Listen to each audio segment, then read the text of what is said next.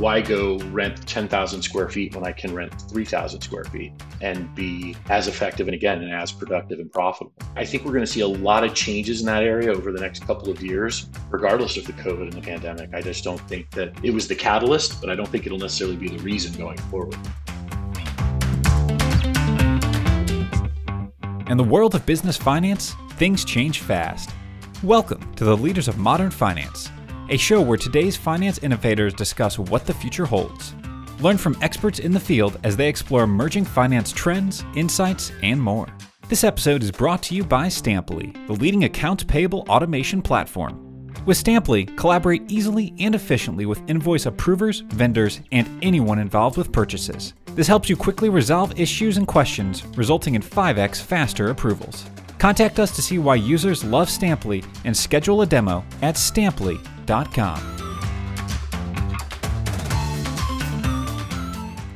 All right, first of all, I'd like to thank Stampli for the opportunity to participate in this podcast series. Uh, for those of you who are not aware of who the DeWinter Group is, uh, my name is Derek DeWinter, uh, one of the founders of the firm, which celebrated its 20th year in business last year. Today, we number a little over 90 employees in three offices throughout the Bay Area and uh, do search work in both finance, accounting, and technology for permanent, retained, and consulting uh, related work. I have the incredible fortune of working with two great friends and strong professionals, uh, Mike Tomasello and Don Seely. Uh, Mike being one of the co founders. And we have worked together for over 20 years. So I'm hoping that this feels like a friendly conversation at the end of a bar over a couple of cold beers. And this is right about the time where you should queue up some John Cougar Mellencamp or something like that. Don and Mike, I'll uh, encourage you to make a quick introduction of yourselves if you don't mind. Mike, why don't you go first? Sure. Mike Tomasello. I started the firm with Derek back in 2000. We had worked at a firm prior together, both of us starting our careers in public accounting originally. We began as a predominantly contingent search firm. And in 2008, we started the interim staffing side and project work with the DeWinter consulting team. And about 2017, we started technology, and the firm has grown significantly over the past probably five to eight years to be probably one of the larger privately held staffing firms in the Bay Area. So we've been super proud of that. And we look forward to kind of continuing our growth and potentially moving uh, geographically and building our technology practice to the size of our finance and accounting practice. Fun times. All right, Don Seely, failed former finance professional, fell backwards into recruiting uh, here with Derek and Mike. Uh, I've been doing recruiting in the Bay Area for 23, 24 years now, as have both of these gentlemen. So really long history and, and deep expertise in our core areas of specialty, which is finance, accounting, and technology.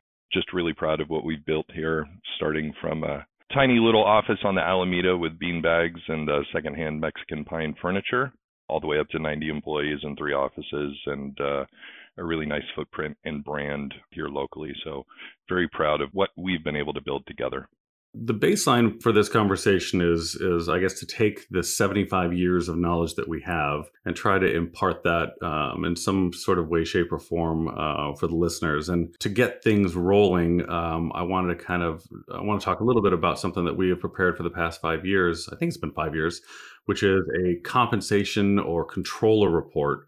Basically, talks about the current state of play for a CFO or a controller's organization. And I'll let Mike talk about this because he's really led the effort in developing this report year after year, uh, with last year being arguably the most challenging time to pull together something that involved a little bit of a crystal ball, too. So, Mike, why don't you share a little bit about the controller report? Our controller report was originally made to be a survey, a salary survey to give people a better idea of what's happening in the marketplace with respect to market values for people's salaries at different levels of jobs within different disciplines. That evolved into more of a marketing tool that still included the salary information, but also marketed the firm and talked a little bit more qualitatively about the economy as a whole in the Bay Area.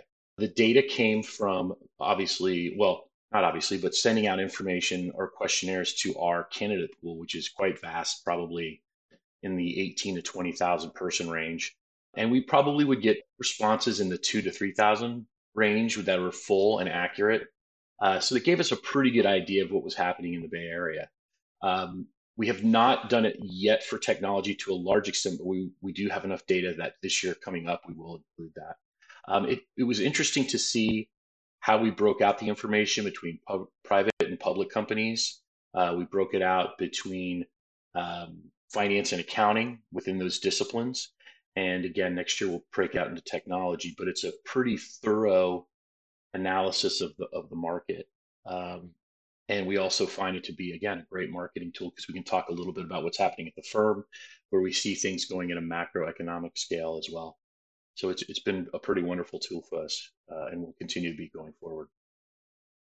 And certainly one of the really challenging things last year was taking that historical data and trying to fast forward and anticipate what was going to happen. And since we aggregated this data in the fall of 2020, there was there's never been a time in our history of the organization, maybe the history of the Bay Area or the nation, where you could have reasonably predicted what was going to happen two, three, six, nine months out. So, um, you know, with that uh, as kind of a, a baseline, Don, return to office, back to normal, trends in the future. Uh, what are some of the things that you are seeing out there as you talk to clients, as you talk to our um, our employees about what back to normal might look like? Yeah, um, you know it's interesting. There's a there's a an old New Yorker cartoonist, Charles Addams, and one of his quotes was, you know, normal is an illusion. What's normal to the spider is chaos for the fly. And I think that there is actually a lot of chaos in some very specific verticals here hospitality and leisure and transportation. But, um, you know, so when we say back to normal in the Bay Area, what is, you know, what does that really mean? It, you know, the Bay Area is known for being super dynamic and, and ever changing, ever present, that the industries that we work on now were in no one's eye, right? 20 years ago or 25 years ago when the three of us first started. So I think that is, you know, that is normal. Um, I guess we align very, very closely with at the macro level with with funding and exits, right? And so that's one of the really beautiful things about the Bay Area is that, you know, over the first half of this year, there's just been an explosion of deployed capital um, second half of 2020 was 180 billion worldwide. The first half of 21 is already at 300 billion. That includes all investor classes, VC, growth equity, PE, hedge, pension, you know, you name it. And so as long as that money is coming in and the ideas are there, the the companies will be starting and uh, the needs will be present in terms of hiring. So what's going back to normal?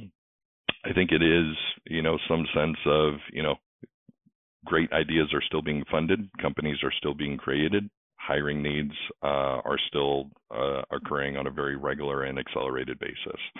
That's what we're seeing. There is absolutely no slowdown anywhere in the Bay Area when it comes to, to, to hiring and recruiting. And maybe, Mike, for you, something that's even more complicated, which even as I wrote these notes out, you know, when we started talking about this podcast a couple weeks ago, I find the notes that I wrote down are not as relevant as they are today based on new information that we have in front of us. And that's return to office, which is as complicated a topic, even internally for us with 90 employees and three offices. It is vastly more difficult for our multinational clients. Maybe talk a little bit about some of the things that we're thinking about, but you know, maybe also talk about return to office as you see it out in the marketplace with the data that you're pulling in. Sure. I mean, I'll, talk about a little bit at the macro level. I mean, clearly there's a huge, big unknown about obviously the COVID viruses and the, the variants that are occurring and how that's going to affect the workplace and people going back to work. You know, I think it's we're seeing in in the current environment that we really just don't know. I think it's really difficult for these companies, and I'm talking at the level of Apple and Google, to assess this and say, look, you know, this is exactly what our policy is going to be. I, I don't think you can set a policy until we kind of have a little bit more concrete understanding of where the pandemic is heading, if it's good, as it tapers off or as we run into new variants. But I, I, think what we're seeing is people pulling back currently on what they were trying to do at the end of the summer, which was get back into the office to some degree. And for most of our clients, that meant a partial week in the office, two to three days in the office, and then the rest is a work from home model. I'm familiar with a company that is had a, the intent to have people voluntarily go back in August, and in September potentially go to a schedule that was two to three days a week. And now they've pulled back. I'm sorry, they've pulled back both of those ideas because now they don't know what's going to happen. I think what we're going to see in the future is this continue, but I also think we have shown as a society and especially in the Bay Area how effective we can be at home. So I think businesses are going to have to decide what's important to their employees. I think employees are going to have a much bigger say in how the workplace works going forward. Um, it, it, you know, working from home allows you to do a lot of personal things that you probably couldn't do in the past because of commutes or whatever it may be. And I think people are finding that to be hugely advantageous. Well, Mike, I think we could agree that you know your voice as an employee gets amplified in a market where you have more power, and right now in a candidate poor market uh, or where there's a candidate shortage, employees have a big say, much more than they might in a reverse of a situation. Anecdotally, I think it's it's an interesting thing to think about the Bay Area relative to other parts of the country and the market. We believe we're a fantastic place and the best place in the world, and we have all the best ideas, but what we do isn't what other parts of the country are doing. And I had a conversation this morning uh, with a firm like ours um, in the middle of the country that is having a very difficult time staffing employees at companies who are too flexible with candidates. Uh, with well, I'm sorry, with employees that, that work there. Meaning, if they have a very lax policy on working in the office, meaning you can work at home as much as you want, those are searches that they're having a more difficult time filling which is the complete opposite of what we see in the Bay Area. So it's just interesting what we see and what the rest of the country sees are, are, are two different things, and it's important, I think, to remember that. But you know, based on based on what we're seeing out there, the return to office solution is not going to be answered anytime soon. and I think that there's a lot of variables that we have to consider in that. I mean, you talk about your middle America client, you know, they may have a younger staff that wants to be in the office, and that's where younger people actually have their social network built is with who they meet in the office. You know, it's hard for us to even compare internally because we have a lot of established salespeople with young families who it's advantageous for them to work from home. And I worry about developing our younger people because it's good for them to be in the office. There's a lot of variables that a lot of these companies are going to have to go into to figure out what the best fit for them is.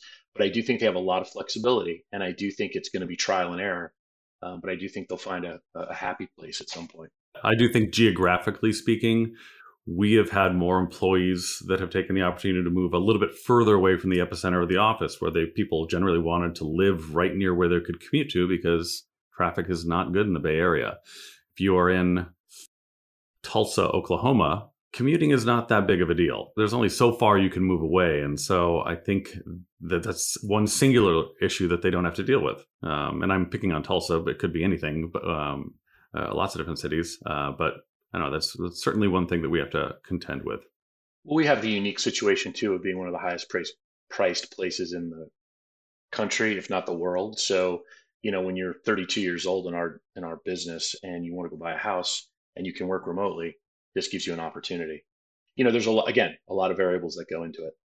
Yeah, I think uh, it, just to hop in here, there are some real on the ground stats that we're seeing from a very large sample size that extends all the way back to what I would call last fall forward you know as as companies and the economy got their feet underneath them again and said okay this is kind of the new normal as you said Derek and so how do we how do we plan and account for this and at that point DeWinter in in a fairly conservative vertical, which is finance and accounting, was was working with fully remote jobs at about five percent. Right now, about 30% of our open positions are fully remote. Think about that increase, and that number is only going up month to month as we're tracking it.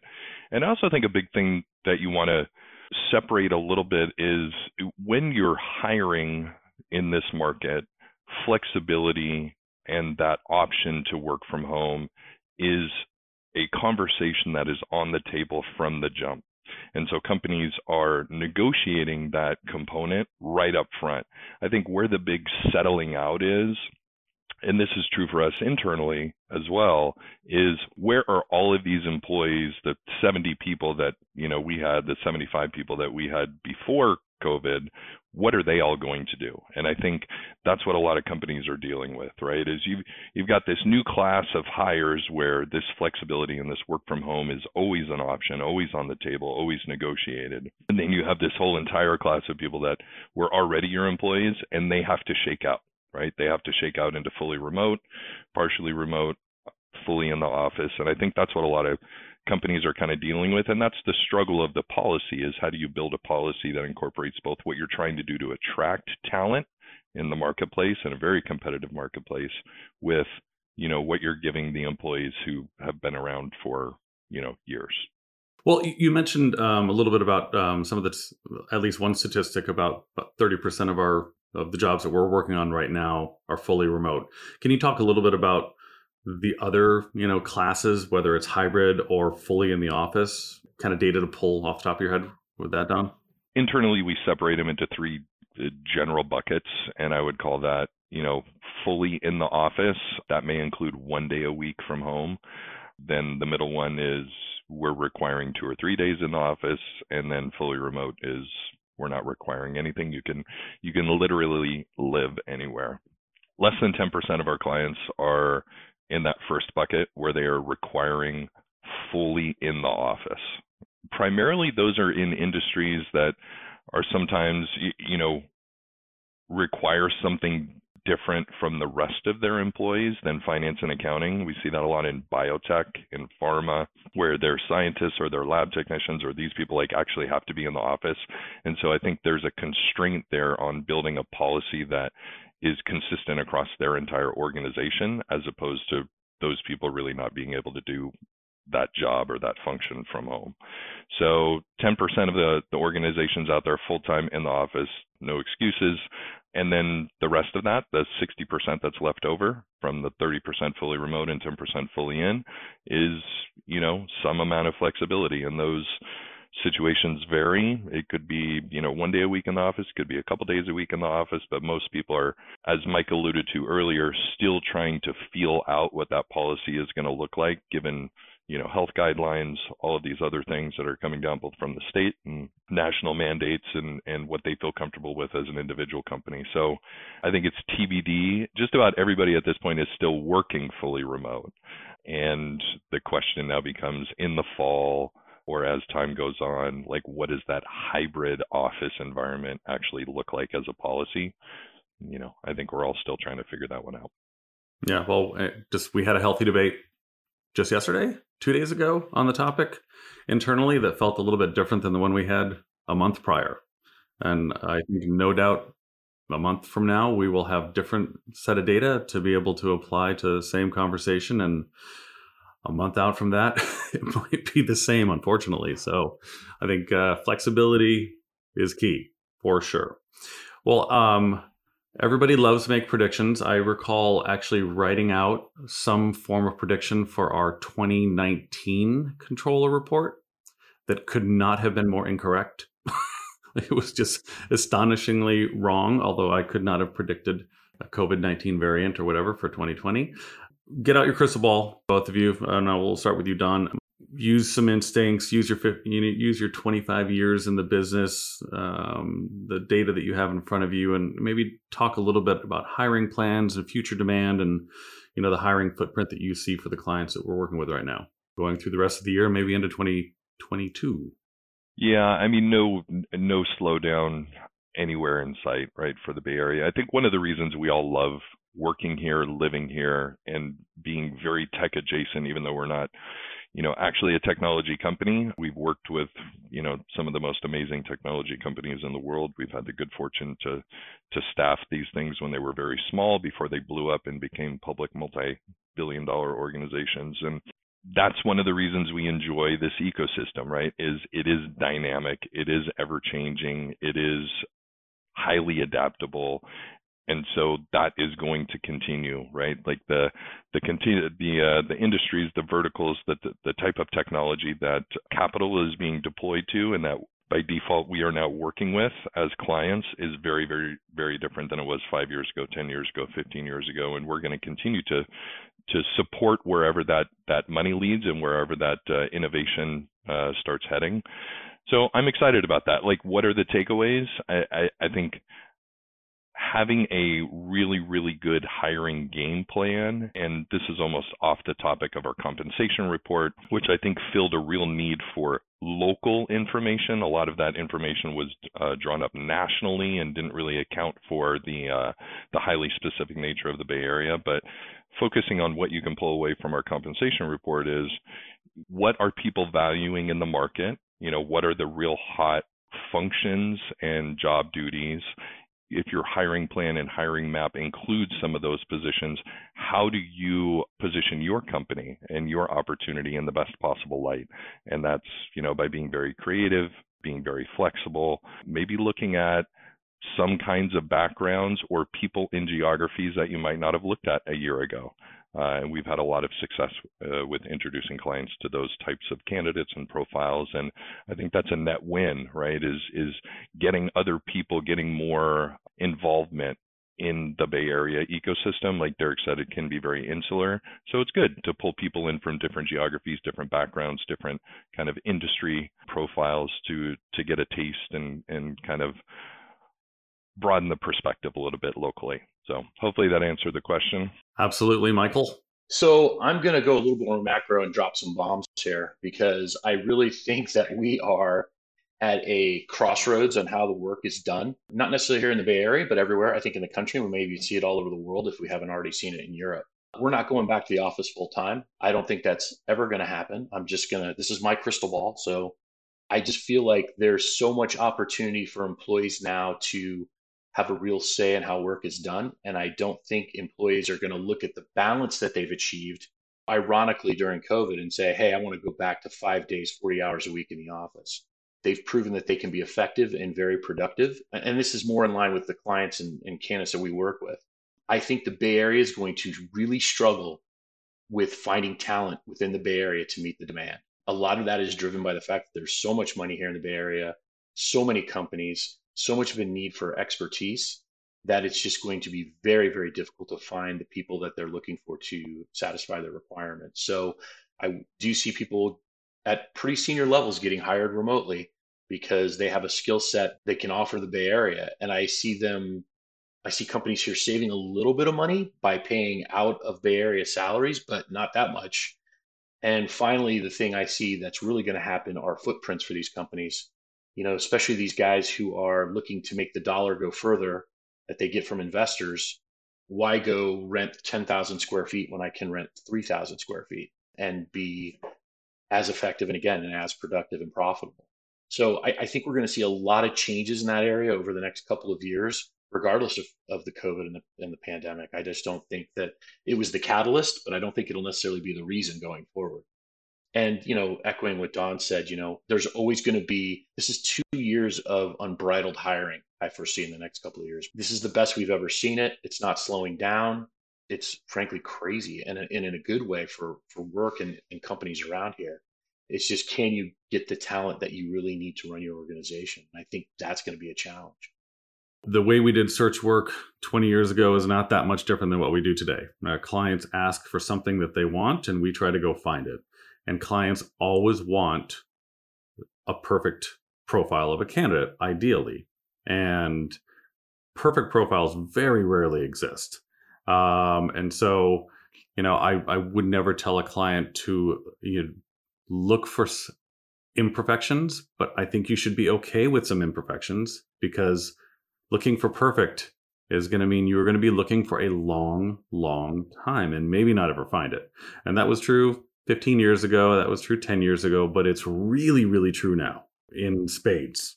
It is the most difficult hiring environment I have ever seen, and I've been doing this for 25 years. And I said that statement a number of years ago, and it was true then, but now it's really, really, it is absolutely on fire. And so, you know, my own kind of uh, recommendation or takeaway is that and some, one of the things that we talked about today is like being flexible being nimble acting quickly. It's okay to make some mistakes. It's okay to break a few eggs. You know waiting on the sidelines too long means that your competitors are doing something that you're not. And in a in a war for talent in a race to get talent in a race to get products out the door in a reasonable time frame, um, quarter over quarter, you wait too long and you're going to get passed up. And so I think you being very flexible in an environment that has always prized flexibility and nimbleness has never been more true today. Let's put it that way.